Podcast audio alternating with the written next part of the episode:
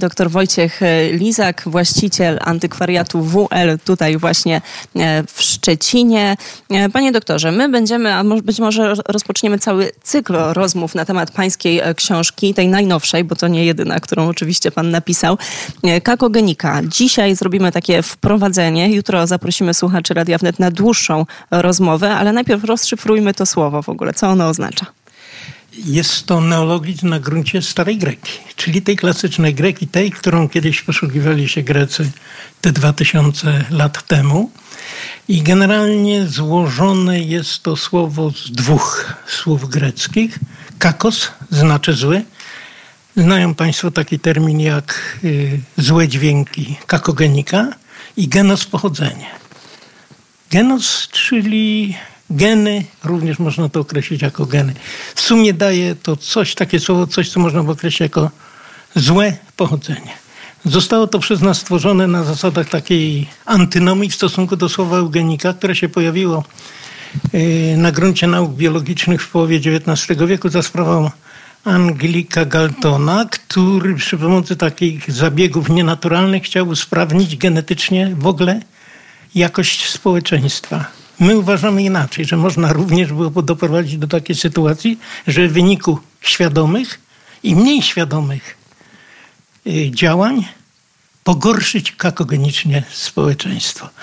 My w odniesieniu do polskiego społeczeństwa, czy ja już w tym wypadku, używam tego znaczenia na te wszystkie straty, na te wszystkie szkody, które wyrządzono polskiemu społeczeństwu i nie tylko, bo również i na majątku czy na kulturze, które nie są do odwrócenia, których nie można było już naprawić. To jest coś, co wywarło na polskim społeczeństwie tak negatywną rolę, że ono stało się takim, jakim w tej chwili jest. A książka powstała dlatego między innymi, że ja zauważyłem coś, o czym tutaj szerzej piszę, taki zanik polskiego kodu kulturowego albo zawężanie tego polskiego kulturowe, kodu kulturowego.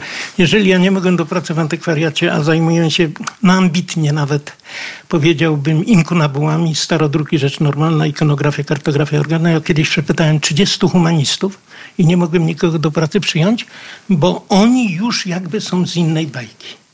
To już jest całkiem inne pokolenie, które nie rozumie takich podstawowych pojęć z kultury antycznej. I druga jeszcze rzecz, o której chcę powiedzieć.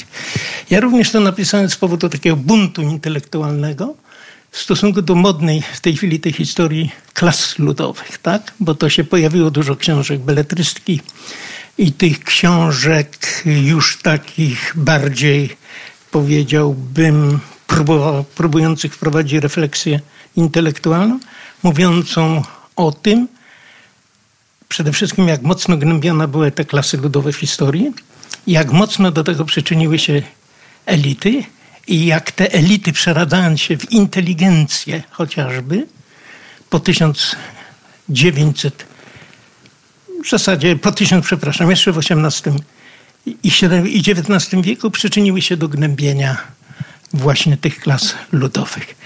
I tutaj konkluzja moja jest taka, że to, co zrobiono po 1945 roku, kiedy praktycznie rzecz biorąc wymordowano przedwojenne polskie elity, bo przypomnę tylko tyle, że na 24 miliony ludzi, obywateli PRL-u zostało z, wyż, z, z inteligentów, czyli elit, już niekoniecznie z wyższym wykształceniem, ale z tak zwaną małą maturą i dużą maturą. Mała matura to było gimnazjum, żeby mieć dużą maturę, trzeba było kończyć liceum, zostało 330-350 tysięcy ludzi. Czyli to był 1,4% ogółu wczesnej ludności. Przypomnę, że w pierwszej Rzeczypospolitej mieliśmy szlachtę, która liczyła 10%.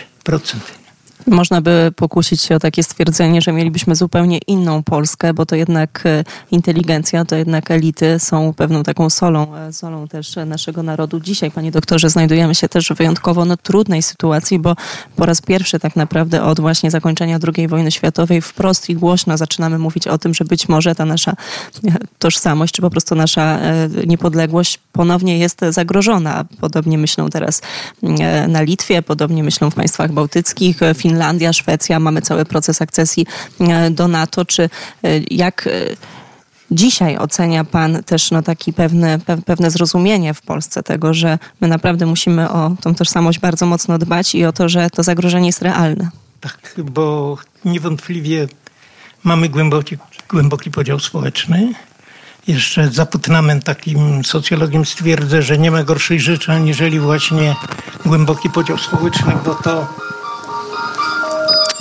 bo to, drodzy Państwo, tak jest z, z radiem na żywo. Macie trochę Państwo radio od kuchni. My rozmawiamy z doktorem Wojciechem Lizakiem i rozmawiamy o jego najnowszej książce Kalkogenika, a teraz rozmawiamy o sytuacji, w jakiej e, znalazła się obecnie Polska. Pan powiedział o tym silnym podziale. Ten podział, który tak naprawdę obecnie zajmuje nam 90% energii, czasu, podział, pewna walka wewnętrzna. Kiedy tak naprawdę no, zagrożenie z zewnątrz jest najbardziej realne od Ale tak naprawdę dziesiątek lat? to się zbiega jeszcze z jedną rzeczą, że o ile społeczeństwo przedwojenne polskie oparto silną elitę było w miarę dobrze przygotowane do odparcia zagrożenia zewnętrznego, mimo żeśmy byli słabsi, to w tej chwili w wyniku między innymi tego podziału, takiego kakonicznego podziału, bo przecież spór o przeszłość i o to, czy awans społeczny był dobry czy zły, powoduje, że my jednocześnie wypłukujemy coś takiego jak, powiedziałbym, ten paradygmat polski oparty o romantyzm, bo już jego nie ma. On już jest pomału w likwidacji. I teraz, jeżeli ja sobie chociażby przypomnę, że powstańcy warszawscy, bez mała wszyscy, byli z romantyzmu, a przynajmniej z ducha Sienkiewiczowskiego, bo tych pseudonimów było dużo, to ja teraz zastanawiam się, jeżeli miałaby być partyzantka po zajęciu przez Rosjan Polski, tak będzie się nazywała Jakub Szela? Takie pseudonimy będą nosić? Też sobie tego nie wyobrażam, bo to jest wręcz odwrotnie. Jakub Szela był tym, który próbował dokonać destrukcji tego tradycyjnego modelu postępu. A ponadto nie można oprzeć na historii klas ludowych czegoś, co można było nazwać wolą oporu. Bo wbrew powszechnym opiniom chłopi nie trzymali kosy. Ostatnim chłopem, który trzymał kosę i walczył o niepodległość Polski, to był, to był głowa od Kościuszki. Natomiast później, chcę wyraźnie powiedzieć o tym w swojej książce piszę, że kocynierami byli wyłącznie przedstawiciele drobnej szlachty.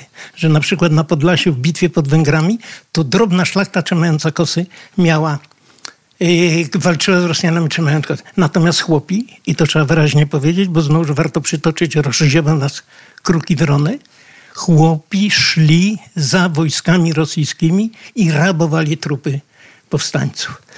Całe, to jest to, co Żanomski pisał w drugiej połowie XIX wieku, że te procesy kakogeniczne tak daleko zaszły, że on patrzył na to polskie społeczeństwo i bał się tego, że jeżeli car przerzuci chłopów w prawosławie, to narodu polskiego nie będzie. Chcę powiedzieć, żeby zabrzmiało optymistycznie, że na szczęście praca między innymi takich ludzi jak Popławski czy Balicki w XIX wieku i słowo warszawskie doprowadziły do tego, że ten chłop wszedł w polskość i opowiedział się za Polską w 1918 roku.